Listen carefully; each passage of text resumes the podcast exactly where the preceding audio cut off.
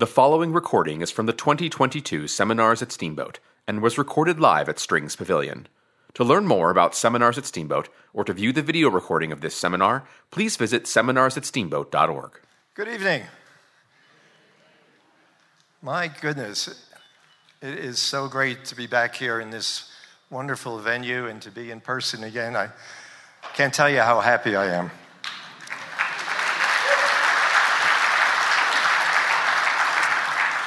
Welcome to Seminars at Steamboat and the beginning of our 20th, count that, 20, 20th season. I'm Walt Dabbert. I'm the seminar's chair, and it's my pleasure to extend greetings to those of you who've been with us for many years, to those of you who were with us when we were virtual the past two years, and to those of you who may be here for the first time, and we hope it won't be the last. For two decades, Seminars has presented an impressive number of prescient, nonpartisan public policy talks by distinguished experts. And we continue that tradition with this summer's lineup of five seminars on very timely and compelling topics. Many people have made this seminar possible, and I'd like to recognize our all volunteer board who have organized the program and secured our speakers. Stand up, please, board.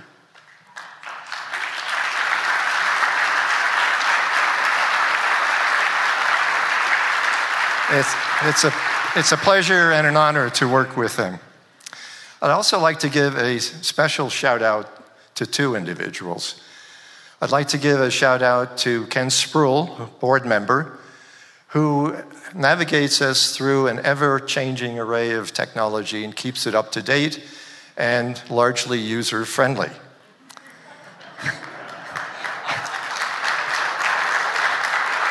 I, and I would also like to give a shout out to our program administrator, Deb Metcher.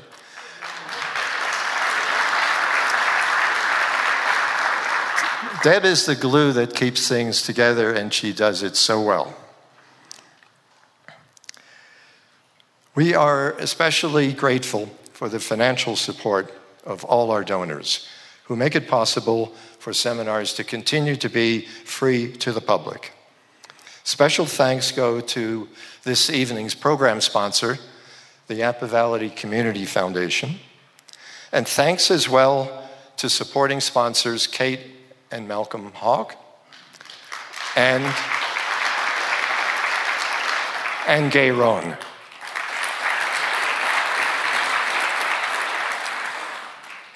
If you miss or want to rewatch a seminar, you can simply go to the website where you'll be able to get more information about our speaker as well as review the, the seminar, any seminar for at least the last decade and more. Uh, and what I'd like to do is I'd like to encourage you to consider sharing these recordings with your friends and colleagues abroad. This is a a, a smaller world and it's a very interconnected world. And I think there's a message here that we can share. And of course, also share it with those closer to home. As in previous years, KUNC, Public Radio of Northern Colorado, is providing uh, podcasts of the seminars. And you can, you can hear those podcasts by going to kunc.org and going to the seminars uh, landing page. Our speaker this evening is Dr. William Galston, and here to introduce him and to moderate the Q&A session is board member and seminar's co-founder, Jane Stein.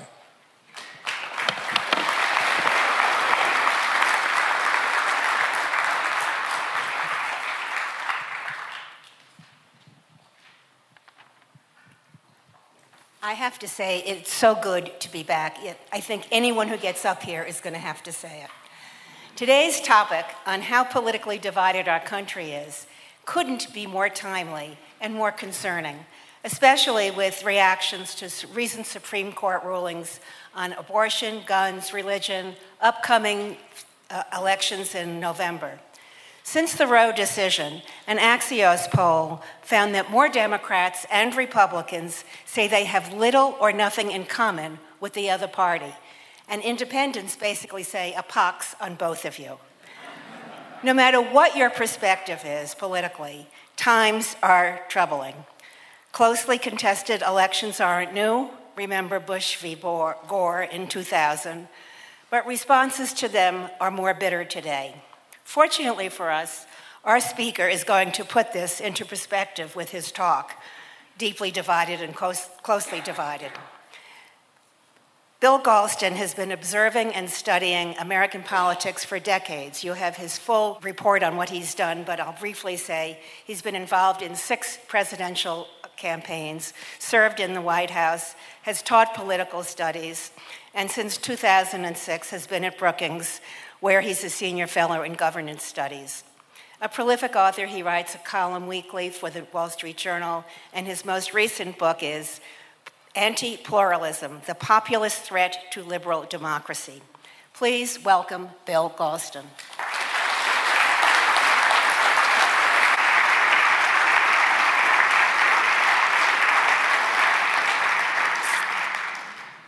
Well, it's a pleasure and an honor to be here.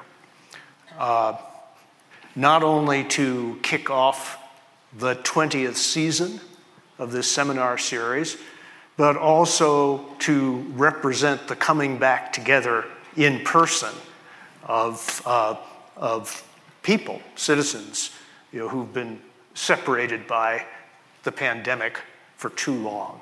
I'm sure you're as all, you're, you are all as tired of it as I am. Unfortunately, it's not quite over yet. Uh, I want to thank uh, Walt not only for getting us started, but also for relieving me of the necessity to apologize for a terrible faux pas. Uh, I was told before I got on the plane uh, that wearing a jacket would be a no-no as I gave this talk. But now that uh, now that Walt has blazed the trail, uh, I, hap- I happily follow him. Uh, and uh, you know, Jane, thanks for that kind introduction.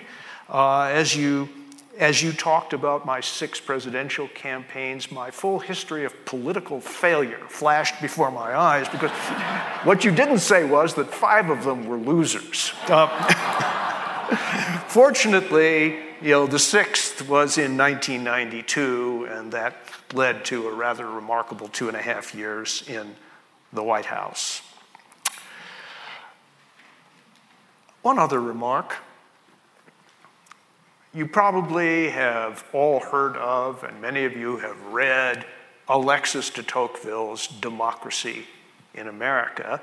And if so, you will no doubt have heard that Tocqueville thought that the heart of American democracy was not so much in its political institutions, but in its cultural practices, uh, in citizens coming together into what is now called civil society. That, he said, was America at its best. Guess what? That's you, right? It wasn't government that organized this series. To the best of my knowledge, it wasn't a private corporation trying to make a name for itself. Uh, it was a group of citizens uh, who came together and said, this would enrich our community if we could do it and make it work. So they did, and it did. This is America, as I said, at its best. Unfortunately, when we raise our eyes from America at its best to the rest of the country, we see the opposite. We see America at its worst.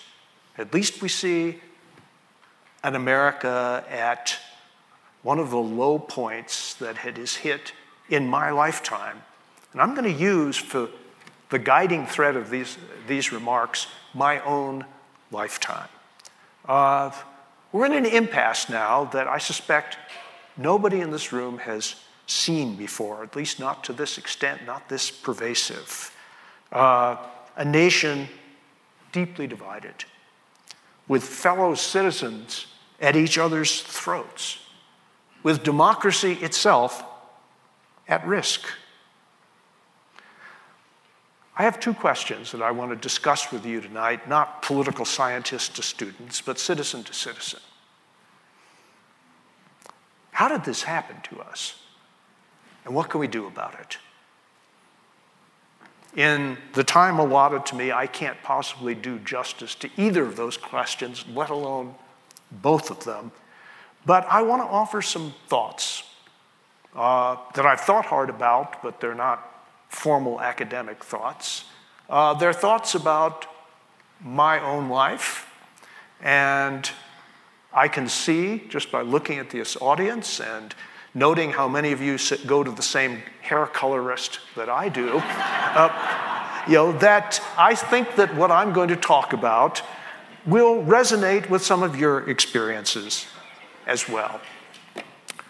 So, I am one of the very earliest baby boomers. I was born in January of 1946. My father was still overseas on El Canala at the time. I was born in the Brooklyn Navy Yard, where my mother ate beans for three days and then made her premature escape because she couldn't stand it anymore. Uh, so, 13 years later, in the fall of 1959, I entered high school, which in my community began in the ninth grade. So let me start with 1959. I'm not going to talk about what happened in 1959 because, frankly, not a lot did.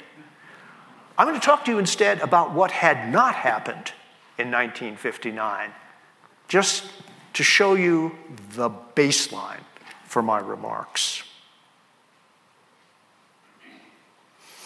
Here's what hadn't happened yet.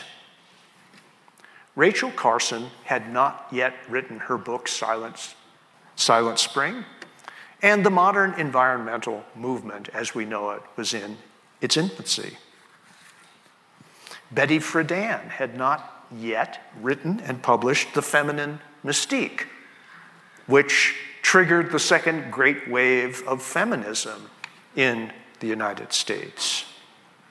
Martin Luther King had not yet given his I Have a Dream speech. Uh, the Civil Rights Act of 1964 was a distant aspiration, and the Voting Rights Act of 1965 seemed well beyond the reach of the political system as it was then constituted. The Goldwater uprising against the Republican establishment was still a few years off. Uh, the Stonewall uprising that triggered the gay rights movement as we now know it was 10 years off.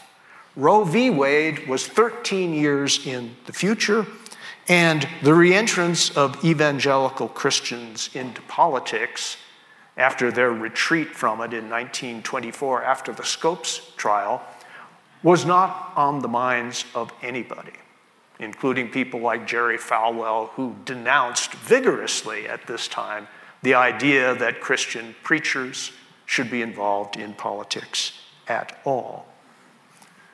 Instead, in the fall of 1959, we had a consensus on economics. Uh, the victory of Dwight Eisenhower over Robert Taft in 1952 meant that the Republican Party had made its peace with the basic building blocks of the New Deal. And the argument then was who could run the New Deal most honestly and efficiently.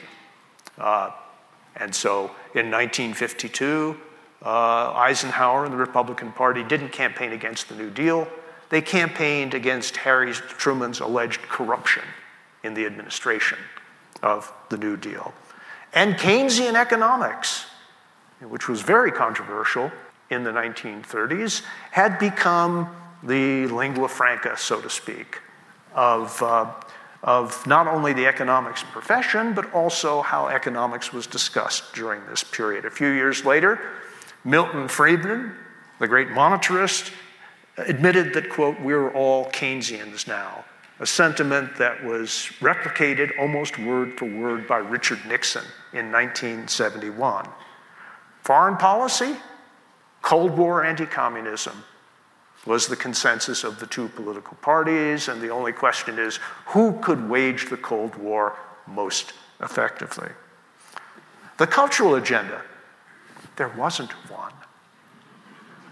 Everything that we now take for granted at the center of our public life was surrounded by a cone of silence.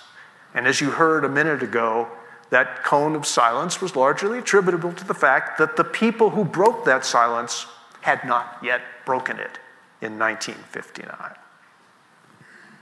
So that's the baseline, the apparent tranquility of the 1950s and the Eisenhower years and the post World War II consensus that it symbolized. Let's run the reel forward another three years to June 11th of 1962. The day that John F. Kennedy appeared at Yale University's commencement to give a speech whose significance I think has been largely overlooked. As it happened, as the son of a Yale professor, I was there. I got to see and hear John F. Kennedy deliver that address. And he made a very important, although it turned out deeply mistaken point as the centerpiece of that address. He said, unlike the 1930s, the real differences today, this is June of 1962, are, quote, matters of degree. And he went on to say, flesh out that thought. He said, the central domestic issues of our time relate not to clashes of philosophy or ideology, but to ways and means of reaching common goals, to research, to search for sophisticated solutions to complex and obstinate issues. So, the debate isn't about what we should do, the debate about how best is to do, to do what we all agree must be done. President of the United States, summing up not only the political world in June of 1962, but also a long stream of scholarship in the 1950s, culminating in Daniel Bell's famous collection of essays, which was labeled The End of ideology. All right. Now, for one of the most remarkable examples of synchronicity that I've ever seen, I checked, I researched what I'm about to tell you. Literally, as I was listening to President Kennedy deliver that speech, Members of the newly created Students for a Democratic Society, remember them, were debating the draft of their proposed manifesto, which was issued four days later under the name of, I'm sure many of you remember this, the Port Huron Statement. Okay, and here's how the drafters of the Port Huron Statement came at the question that President Kennedy had addressed in his speech. Here's what the statement said We ourselves, referring to the students of this generation, are imbued with urgency. Yet the message of our society is that there is no viable alternative to the present. Beneath the reassuring tones of the politicians, beneath the common opinion that America will, quote, muddle through, beneath the stagnation of those who have closed their minds to the future, is the pervading feeling that there are simply no alternatives, that our times have witnessed the exhaustion not only of utopias, but of any new departures. So there you have it, side by side. And as we know, John F. Kennedy, in this respect, was speaking for the past. And the Students for a Democratic Society, whatever you may think of what they said and what they wrought were speaking for the future and not the distant future, the immediate future. Because just as John F. Kennedy was pronouncing the end of ideology, uh, ideological contestation broke out and nearly overwhelmed our institutions. Now, the Students for Democratic Society had, in a way, predicted this, and they certainly welcomed it, because they offered in the Port Huron statement a critique of the party system as it then stood. They said, here are the two key points there is too much ideological overlap between the parties, and therefore there isn't a clear choice between them. This is horrible. Surely our politics ought to present the citizens of the United States with a clear choice between political parties, agendas, principles, et cetera, et cetera. And then they went on to uh, issue a second complaint against the party system of 1962. It was too focused on local issues. There wasn't enough focus on national concerns. Well, I think from the perspective of 60 years later, we can say those problems have been solved. the question is, you know, is the solution worse than the disease? Uh, I know a lot of people who, if they could wave a magic wand right now, would like to bring back as much of the party system of 1962 as they could, right? There were many flaws with our democracy of the, per- of the period, not the least the exclusion of so many of our fellow citizens from the franchise, but at least our constitutional institutions were not at risk. So, where are we now, 60 years after the events that I've just related? As I said, we've certainly eliminated the problems the drafters of the Port Huron Statement identified, but unfortunately, as we all know, we have replaced these problems with their opposites.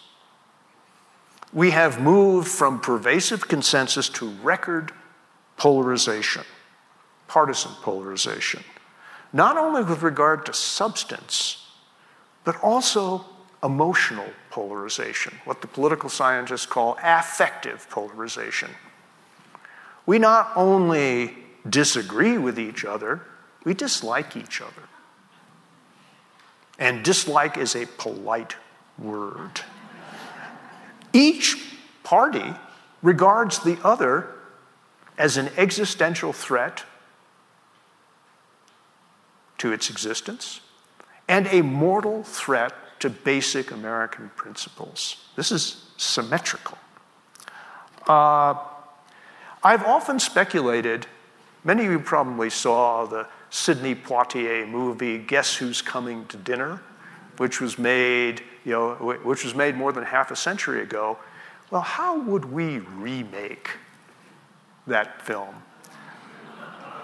Uh, obviously, you know, it would be you know, a well brought up young suburban woman, you know, bringing home a MAGA hat wearing boyfriend.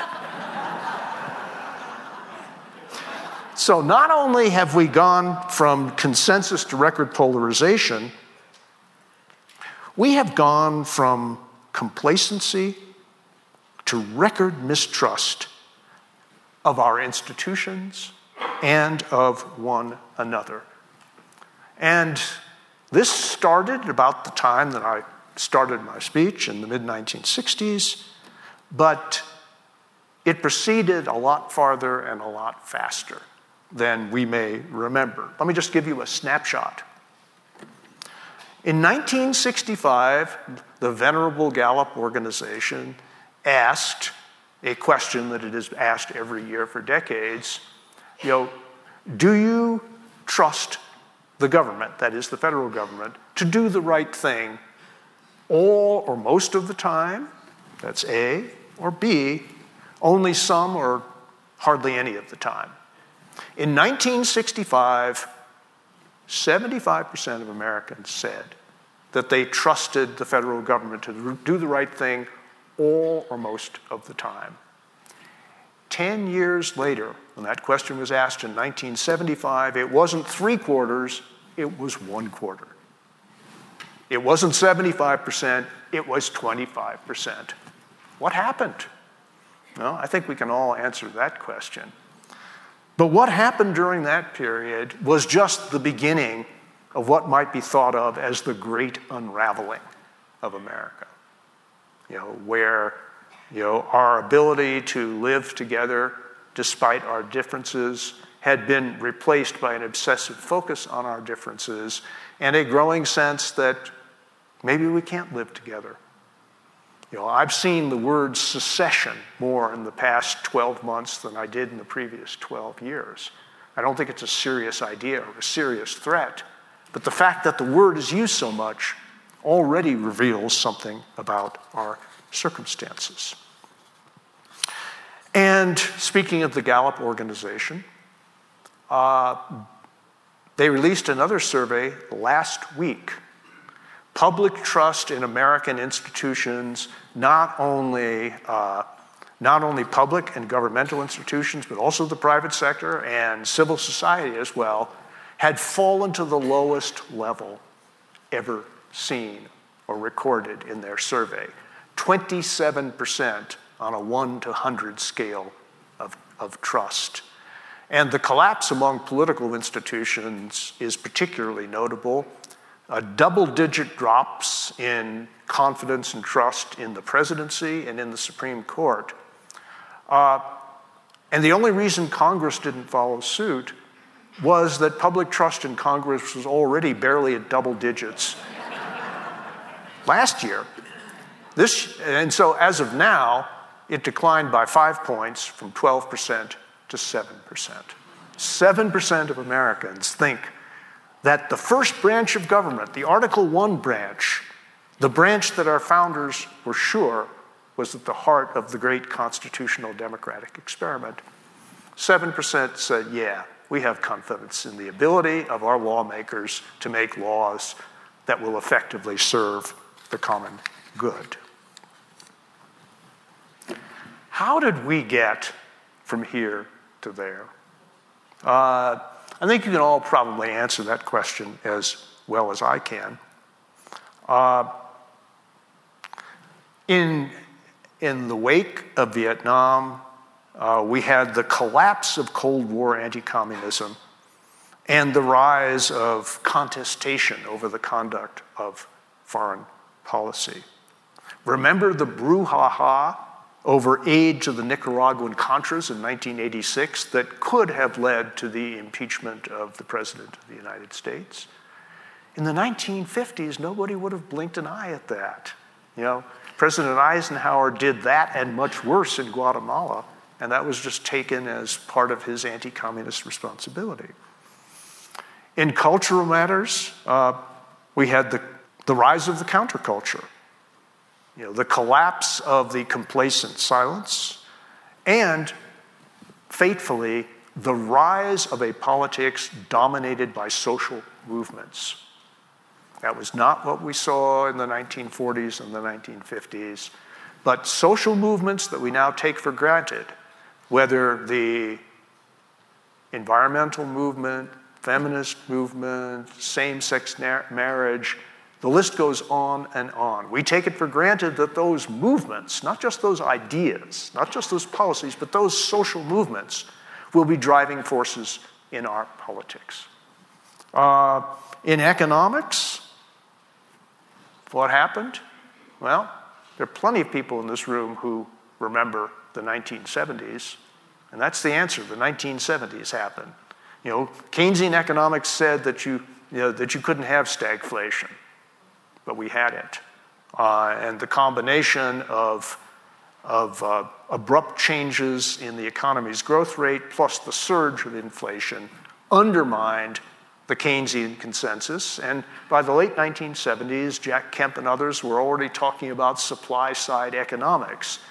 And what that meant was that there was no longer a common basis of agreement about fundamentals, on which to argue about economic policy. If one party says, when you cut taxes, revenues go down, and the other party says, when you cut taxes, revenues go up, it's a little hard to take the next step in the policy discussion. Uh, and of course, uh, I mean, and, and, the list of disruptions goes, goes on. Uh, arguably, the most important thing that President Johnson ever did was to push for first the Civil Rights Act of 1964 and then the Voting Rights Act of 1965. Uh, two pieces of legislation that led pretty quickly to the collapse of the New Deal coalition that had held the Democratic Party together uh, and had forged a Democratic majority in the country for decades. Uh, in order to sustain the New Deal, Dwight Eisen, uh, rather Franklin Roosevelt, had made a devil's bargain with the segregationist South that he would include African Americans in, in economic programs to the greatest extent that he could without disrupting the patterns of segregation on which the Southern members of the Democratic Party insisted. And finally, and when I started thinking about these remarks, I didn't realize that you know, they, they would be bookended by events, but Roe v. Wade brought into American politics a clash of moralities. Might even say the class, clash of metaphysics. When does life begin? What does the Constitution tell us about when life begins? Well, well, when you're a person. Good answer. But what is personhood? When does that? How do you argue about these questions? We never really solved that problem, did we? But there was a new element in our, in our politics. And all of these developments that I've just chronicled uh, contributed to the reality that we now face, where we are deeply divided, and on many of these issues, it's not entirely clear how we're going to make progress. But I want to add an element to this analysis. Not only are we deeply divided, but we're also closely divided. And by what by that I mean that the two political parties are pretty evenly balanced. And that itself has had negative effects on our politics. And let me give you a few statistics to illustrate what I mean by this. I, I did an analysis of the past 100 years of presidential elections. Uh, and if you look at the elections, the 17 elections between 1920 and 1984, of those 17 elections, 10, a clear majority, were resolved by margins, victorious margins of 10 percentage points or more. Five of them were resolved by landslides of 20, 20% or more. And what is characteristic of politics when you have those kinds of margins is that you have a political party, the winner, that has been authorized to govern the country on the basis of the program that it has laid out. Now let's compare that to the nine presidential elections since 1984, since Ronald Reagan's uh, very successful race for reelection. I can tell you about every single day of that race because I was Walter Mondale's policy director for two and a half years.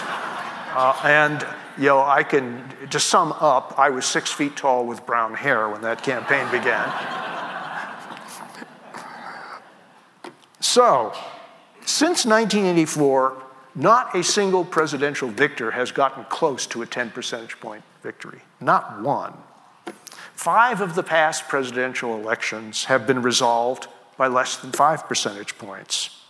In four of the past six presidential elections, the winner got less than 50% of the popular vote. And in two of the past six presidential elections, the Electoral College winner actually lost the popular vote. And you know who they are. Well, that seemed to speak for itself, but I decided that it would be fun to add up all of the votes cast for national office since 1988. And here's, here are the sums. Of all of those votes, Democrats have gotten 51%, Republicans have gotten 48%, and minor parties and independent candidates have gotten the rest. So, we are not only deeply divided, we are closely divided, and close division means that neither political party is really authorized for very long to run the country. Uh, and it's not just a question of how big your margin is, but in contemporary politics, uh, it's frequently two years are out and out. Right? You have two years, and then because the people don't like what you're doing, the other party gets to take over at least one House of Congress, and it's lights out for a serious policy agenda. Okay, we saw that. We saw that happen to Barack Obama in 2010. We saw that happen to Donald Trump in 2018. And most pundits, and I have to say on this point, I agree with them, say that it will happen for a third straight time in the elections later this year. What are the consequences of these narrow divisions? Well, here are some of them. The more frequent changes of party control mean that there's an imperative to do what you can right away. Because you may have the power in the executive branch and in the House and the Senate today, but the odds are that you won't tomorrow. So you try to do everything in a big rush. And that frequently leads to poorly planned policy poorly executed in the politics of trying to enact it. And president after president who comes into office with a unified control of the government experiences great difficulty in, you know, in, in enacting the important pieces of that agenda into law. And I'm not just talking about Joe Biden in the past 18 months. Uh, I was in Bill Clinton's White House in a pretty senior position, and he entered office with a rush. But the first two years were a near catastrophe, right? When virtually everything that he tried to do was rebuffed. Not all of it, but the legislative efforts, particularly healthcare reform, that defined his first two years in office. But it's not just that you tried to do too much too fast.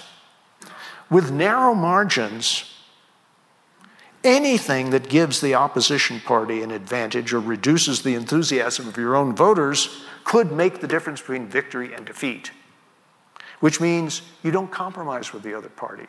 You don't want to share credit with them for anything. You want that credit for yourself because getting credit for legislation could mean the difference between victory and defeat. But unfortunately, when the two parties are closely divided, not compromising with the other party frequently means that you end up empty handed. And then the American people are deeply disappointed that a president, yet another presidency uh, that began with such high hopes, you know, has seen that ship of state you know, wrecked on the shoals of reality. So, my argument in short is that this combination of deep division and close division has produced a substantial portion of the toxic politics of our time. And this is very dangerous. If the two political parties are as badly divided as they now are, then the stakes of losing are much higher. Because it isn't just that the, political, the other political party, the opposition party, will do things differently. It means that they're going to try to turn your world upside down. They don't agree with you about much of anything. And if you lose, you lose just about everything.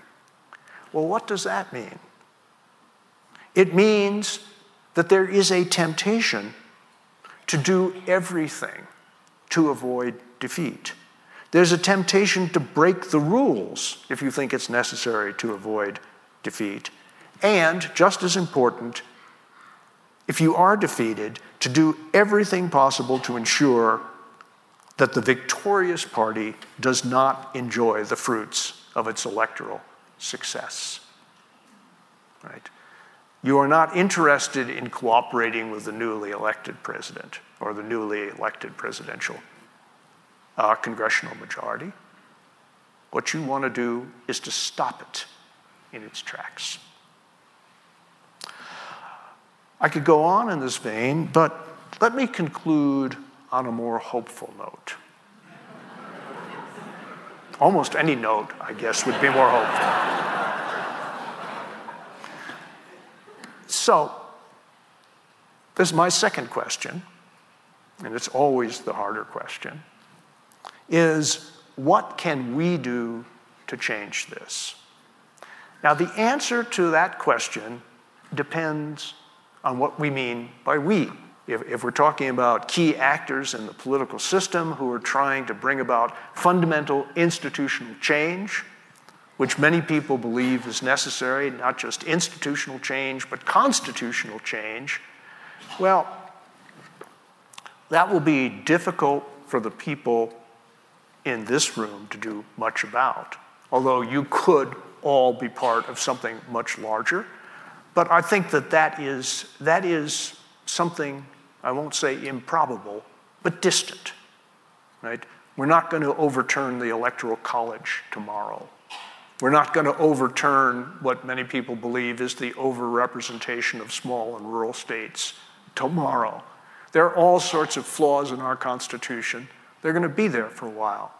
So, what can we, that is, you and me, acting as individual citizens, do to try to reverse this vicious cycle that has divided us, that has threatened our democracy, and that has made it so very difficult to make significant progress on a long list of important uh, public problems.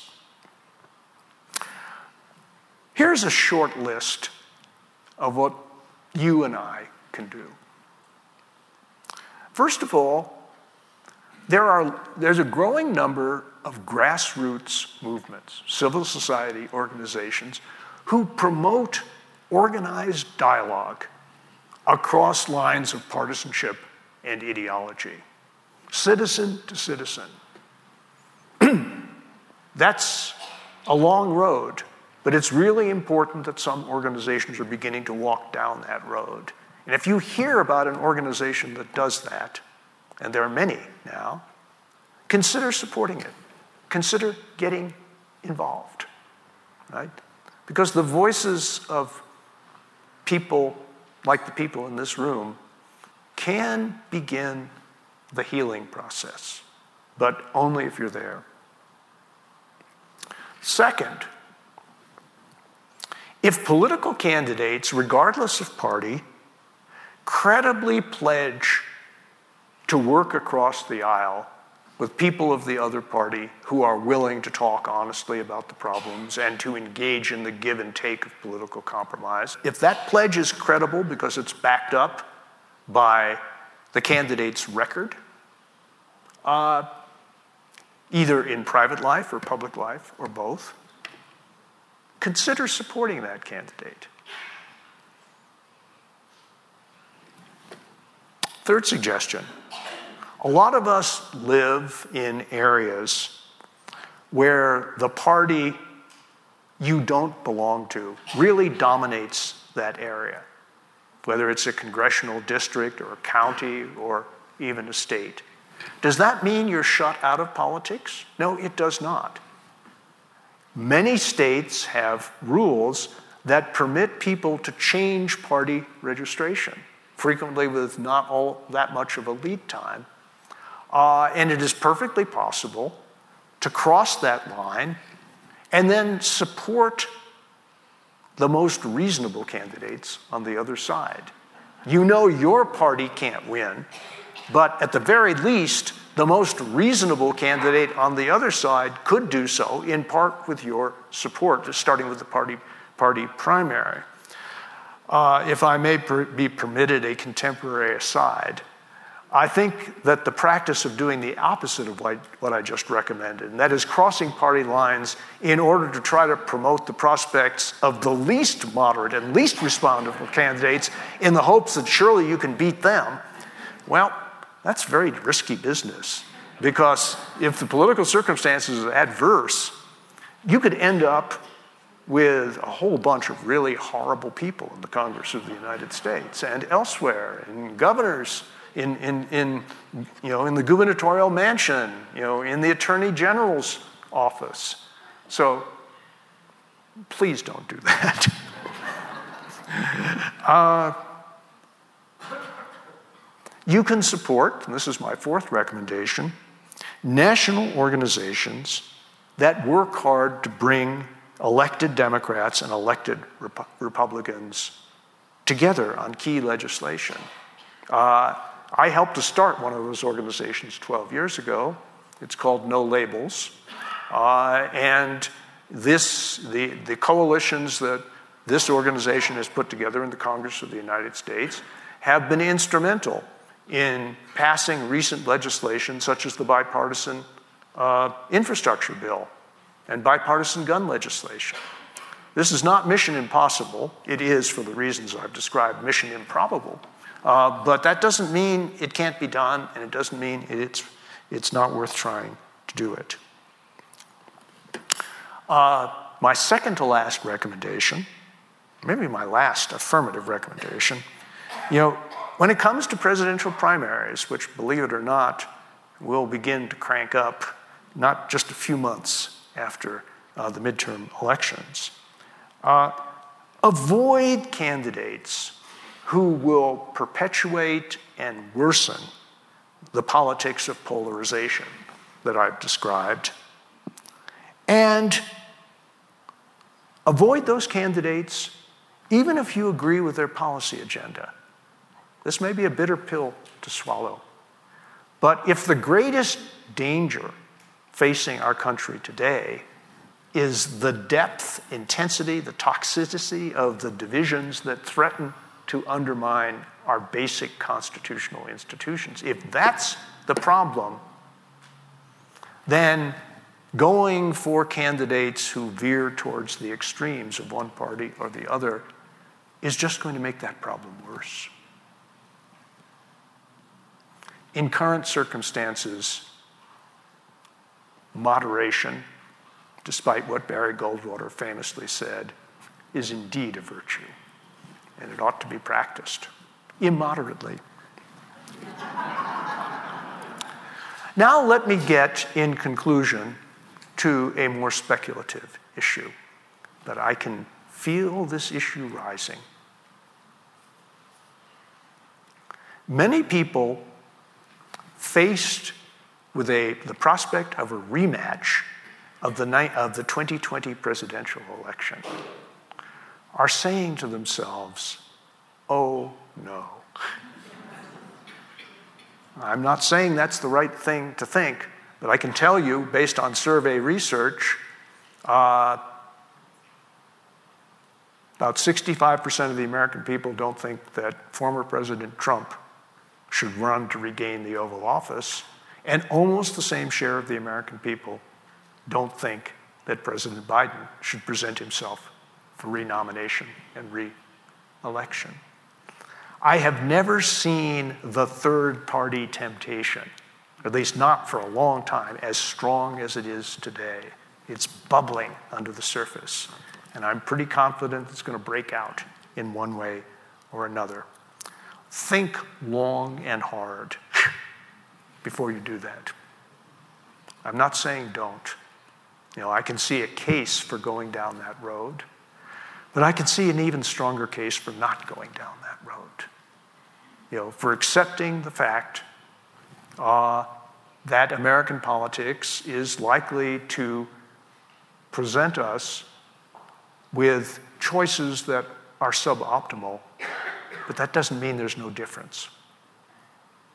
Not at all.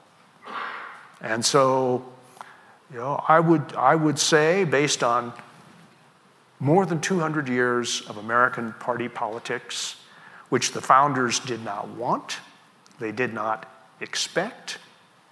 You know, James Madison, the architect of our Constitution, genuinely believed that the institutions he'd created would prevent the formation of political parties.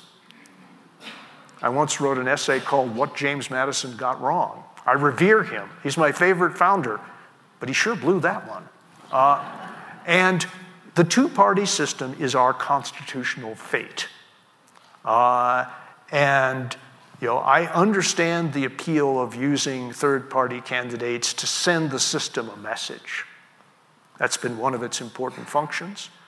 And in, his, in our history, it, has often uh, led to uh, you know, led to new issues being put on the table that influenced and in some ways transformed the existing party system. There are circumstances in which we can permit ourselves the luxury of sending a message. I don't think today is one of those, for all the reasons that I've laid out in my talk. You've been terrific. Thank you very much for your patience.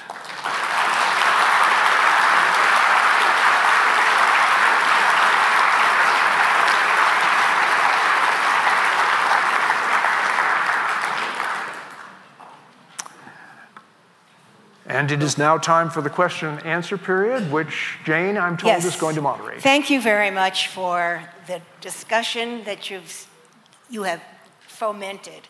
We have a lot of questions here. Um, what effect has the social media had on the temperature of politics? Uh-huh. well, let me think.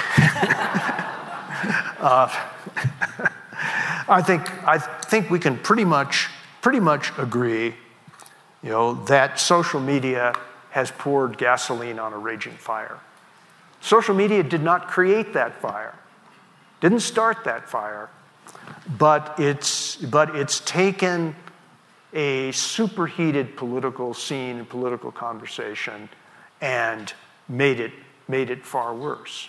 Now, I will point out that this is not the only time that we've seen this phenomenon, uh, because every change in means of communications, going all the way back to the printing press, has had the effect of destabilizing politics, at least at the beginning, and of intensifying the conflicts.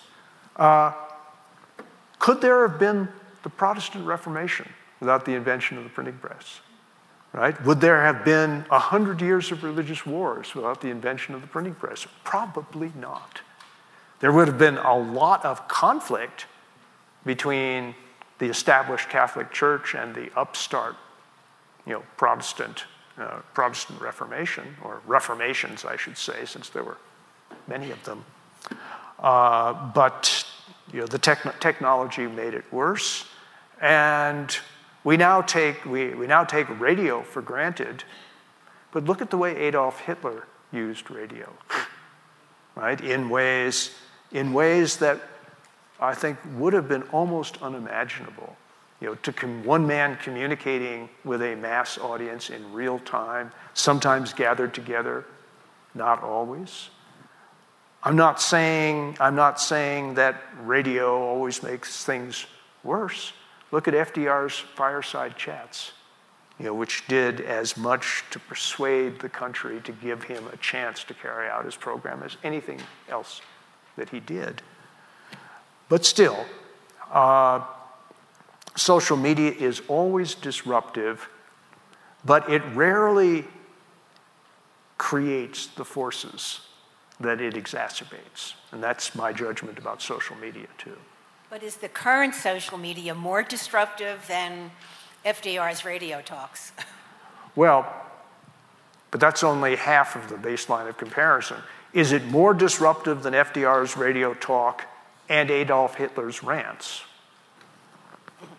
Uh, And uh, I would argue that the answer to that question is not so easy. And every technological change in means of communication has carried with it big upsides and big downsides. And frequently, the upsides and the downsides don't occur at the same time.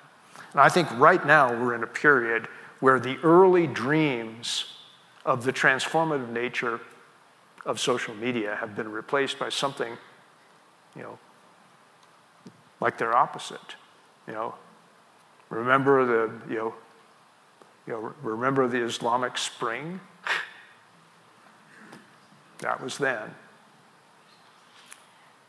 You alluded to this uh, discussion earlier that um, um, given the polarization is going to continue or get worse, what changes in federal law, including the Constitution, are necessary to protect our, our republic?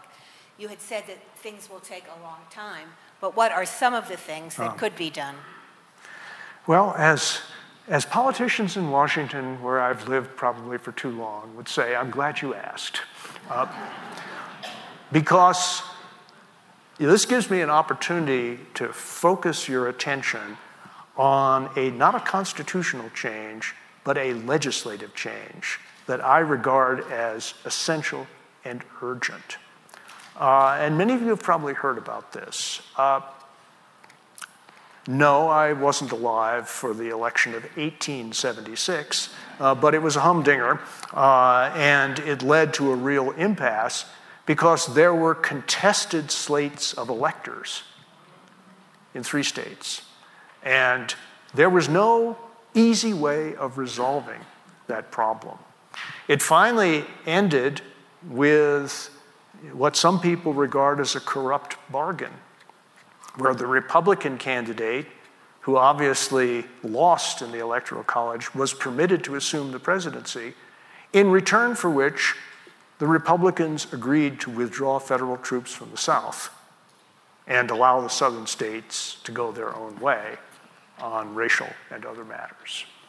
Uh, and 11 years after that deeply contested election, you know, which almost ended in fighting, uh, a law called the Electoral Count Act was passed, which was enacted for the purpose of eliminating the kinds of uncertainties and ambiguities uh, that almost brought the country down in 1876. Unfortunately, modern scholarship has pointed out, that law, the Electoral Count Act of 1887, was so poorly drafted that it is now not the solution, but an important part of the problem. Uh, a bipartisan group of senators now is trying to reach agreement on the sorts of reforms to the Electoral Count Act that would ward off challenges to states of elector, to slates of electors, which is a very serious possibility in the presidential election coming up. I can think of no more urgent piece of legislation than a reformed Electoral Count Act. And if we don't get that done soon, we're going to conduct the presidential election of 2024 under even more dangerous circumstances that we now see the election of 2020 was conducted under. So, if you only have one letter to your senators and representatives that you're willing to write,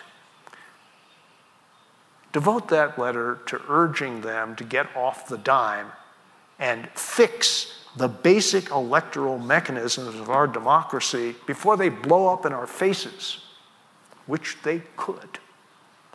And not a century from now, a little more than two years from now. This is a matter of great urgency. Thank you for that comment. Um, the Supreme Court needs a judicial fix, wrote one of our listeners today. Can you describe and discuss the idea of an appointment every two years by opposing parties, leading to 18 year term limits, depoliticizing the current untenable situation, or another solution that you might uh, have up your sleeve? I have long advocated the replacement of life tenure for Supreme Court justices with a single 18 year term That is consistent with the practice of constitutional courts throughout Europe. And it would also, over time, you know, move towards the equalization of nominating rights by presidents, successive presidents, rather than having some unlucky presidents who don't get any and lucky presidents who get three or even four. This is not a formula for constitutional stability or constitutional equity. Uh, and life tenure for judges, if you go back to the, the federal constitution, constitutional convention, was justified on the grounds that that was the only way to insulate them from political pressure. Well, mission accomplished, but uh, we may have gone overboard, as some recent events suggest. And uh, so I think, uh, I think that that is probably, it's not going to be easy, you know, to fix the selection process for Supreme Court justices. But I think that was probably the most likely road where an important reform can be achieved. Uh, Franklin Roosevelt, with massive congressional majorities, could not succeed in changing either the number of Supreme Court justices or any other of the changes that he was proposing after his landslide victory in 19, the 1936 presidential contest.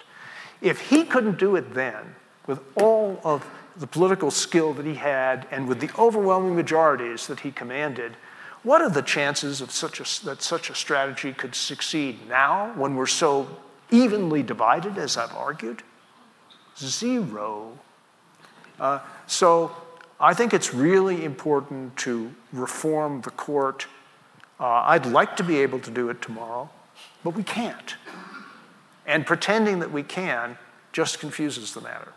Uh, I think if we start down the road of doing what we can do, and some scholars have argued that you would not need a constitutional amendment in order to achieve 18 year terms. Others disagree with that. I'm not sure, I'm not a constitutional lawyer, I'm not sure who's right about that. Uh, but it does seem to me to be a better course of action than a lot of others. We can only hope. well, uh, every major world religion teaches that despair is a sin, and I don't see any voluntary sinners in this audience, so I assume that hope pervades. Um, a slightly different uh, question here. What do you think of the common global view of American politics?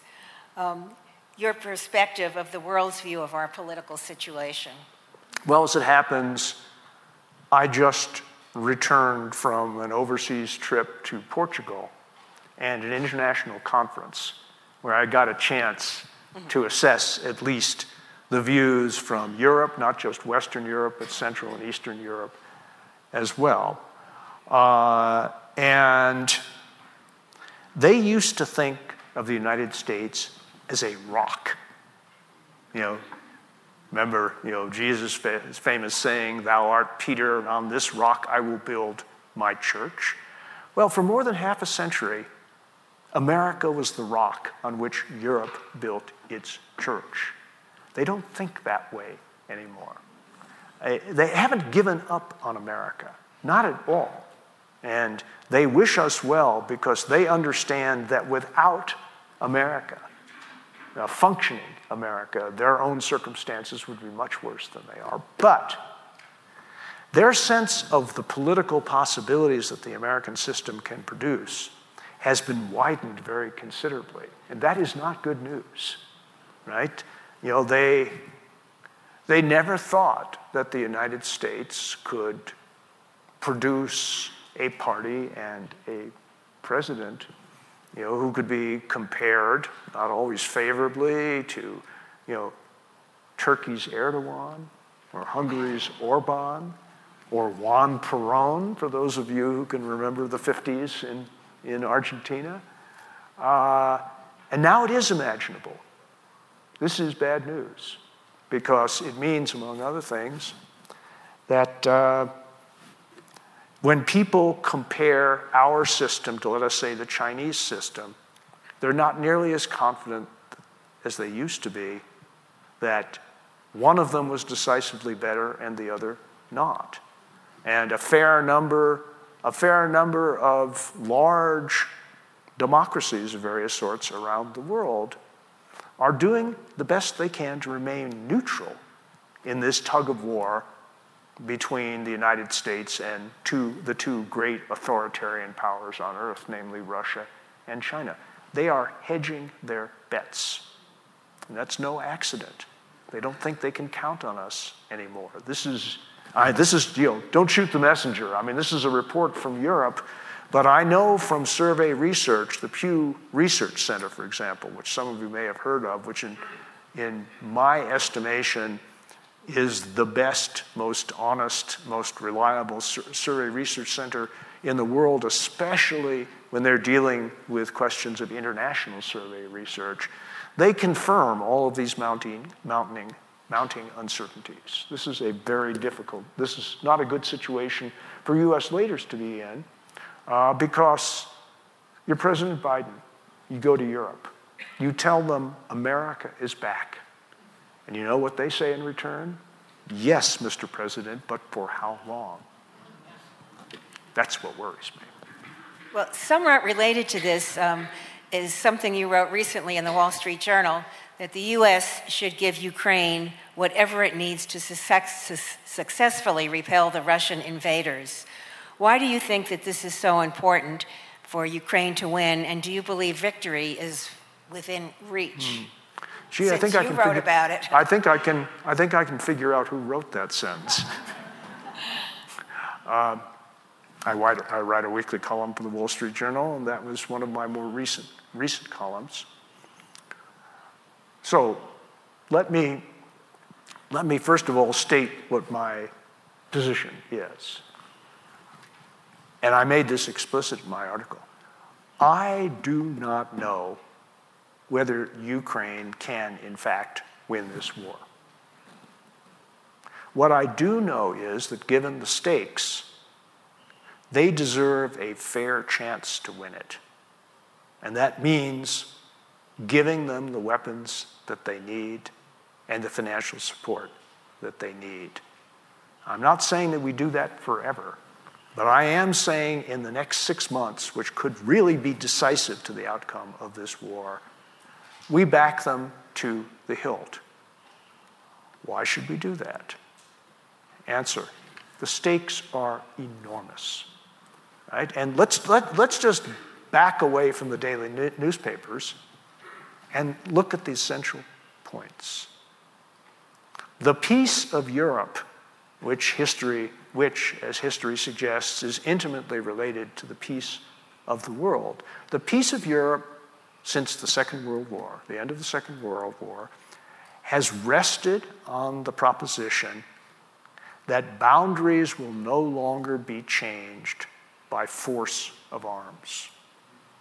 That is the core proposition of the peace in Europe that has mostly prevailed, not perfectly, but mostly, uh, for uh, more than three quarters of a century.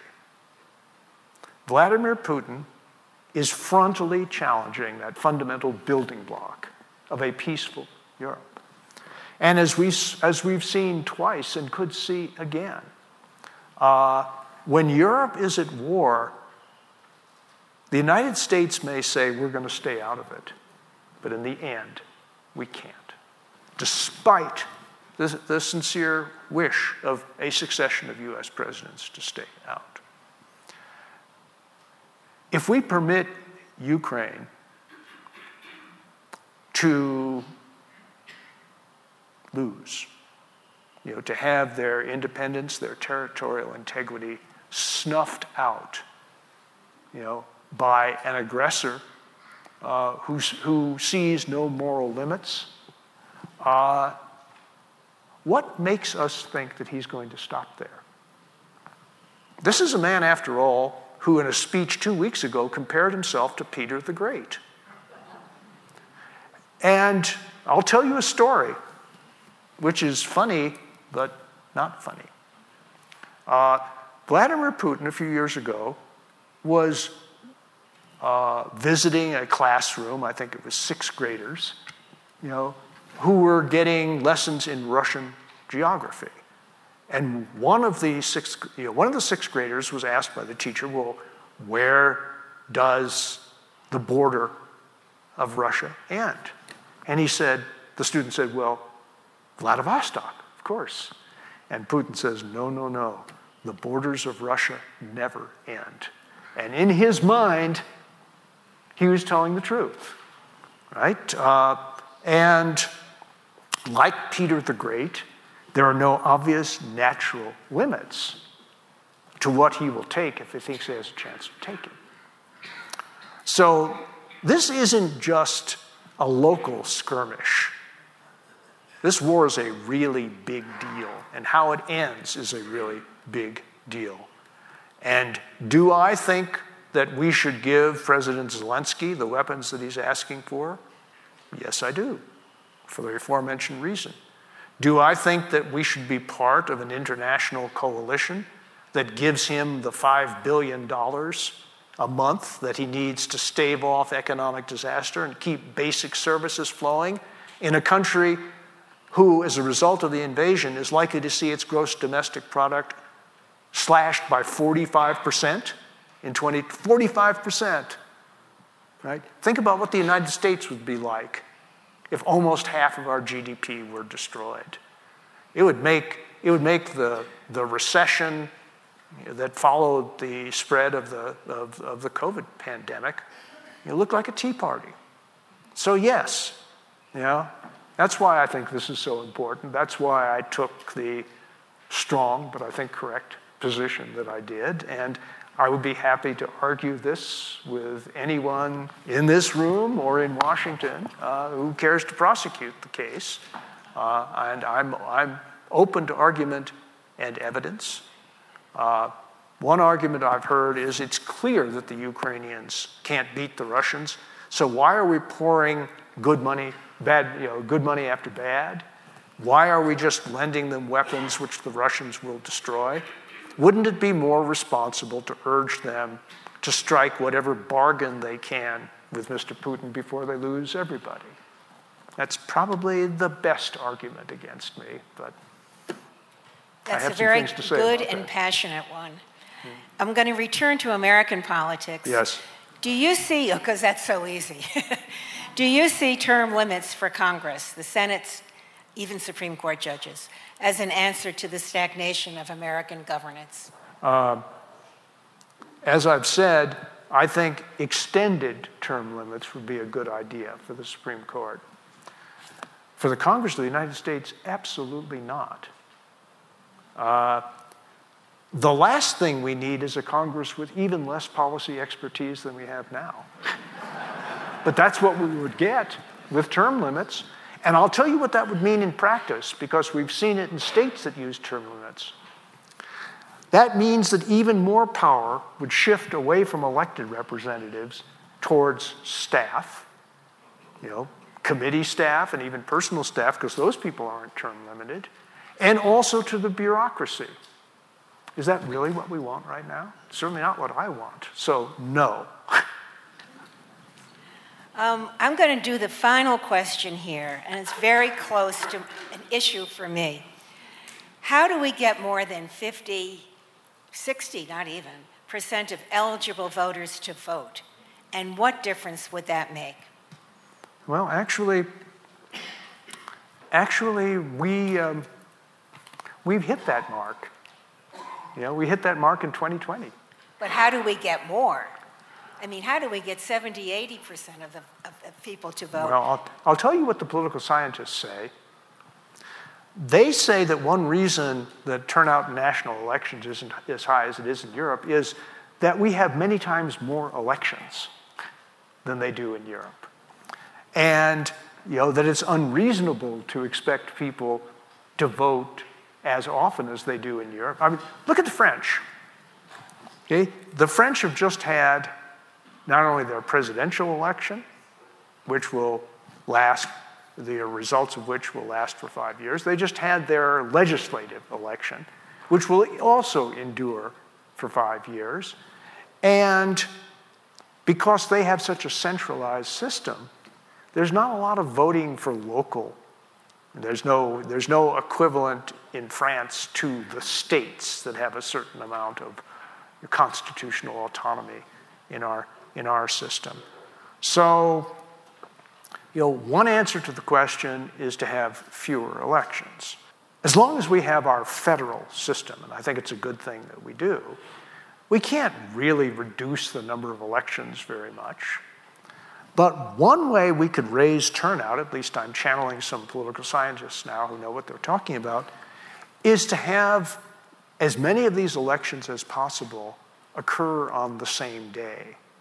So, some states, for reasons of their own, uh, deliberately stage their gubernatorial elections and their, and their state legislative elections so as not to correspond to the national vote. And there are some political objectives that you can achieve by separating the two. But this is the kind of thinking that generates so many elections and tends to reduce voting turnout. Regrettably, when you're talking about raising turnout in the current institutional circumstances. The best way to do that is to have highly divisive contests where the stakes are enormous. But that means that the solution to your problem is the problem that I spent this lecture talking about. then that turned out to be the most perfect last question. Um, I just want to say that you have not given us a roadmap of where to go, but you've given us a lot of ideas about what could be, what could be on that map. And I want to thank, and I hope everyone now gives a big thanks to Bill Galston for an excellent. My.